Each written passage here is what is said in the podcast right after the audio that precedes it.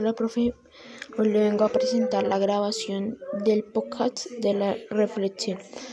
Había una vez una pequeña oveja que vivía en, en un desierto con sus amigos. En un día mm, muy, muy la ovejita se fue, se fue a bailar ahí al frente del, del río. Entonces empezó a zapatear de la alegría que se veía con la lana.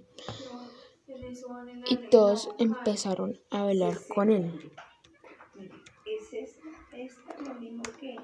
Un día, un día llegó un pequeño malvado, malvado señor que le quería contar la lana. Entonces lo dejó todo calvo, quedó todo triste en la soledad lluvia y quedó todo triste y se fue a, a casa y todos se le rieron. Al otro día vino un conejo saltarín a aconsejarle unos, unos pequeños consejos que porque se sentía triste. Entonces le dijo, no me dejaron calvo, es que mire, ya no puedo bailar con mi hermosa lana y me siento todo vergonzoso y todos se ríen de mí.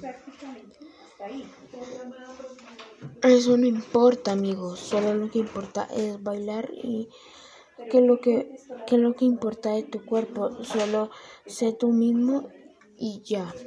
No le pongas cuidado a los otros. Entonces, bailemos un poquitico y saltar y saltar y saltar. Yo puedo saltar y nadie me dice nada. Saltar, saltar. Vamos a ver, saltar. Yo salto, yo salto. Yo salto, yo salto. Entonces la cabrita empezó a saltar y saltar y saltar. El amigo conejo lo ayudó. Entonces, al pasar de los años, ahí ya recuperó una lana en la nieve. Entonces ya se sentía muy alegre porque ya tenía lana y otra vez volvieron a cortarle la lana.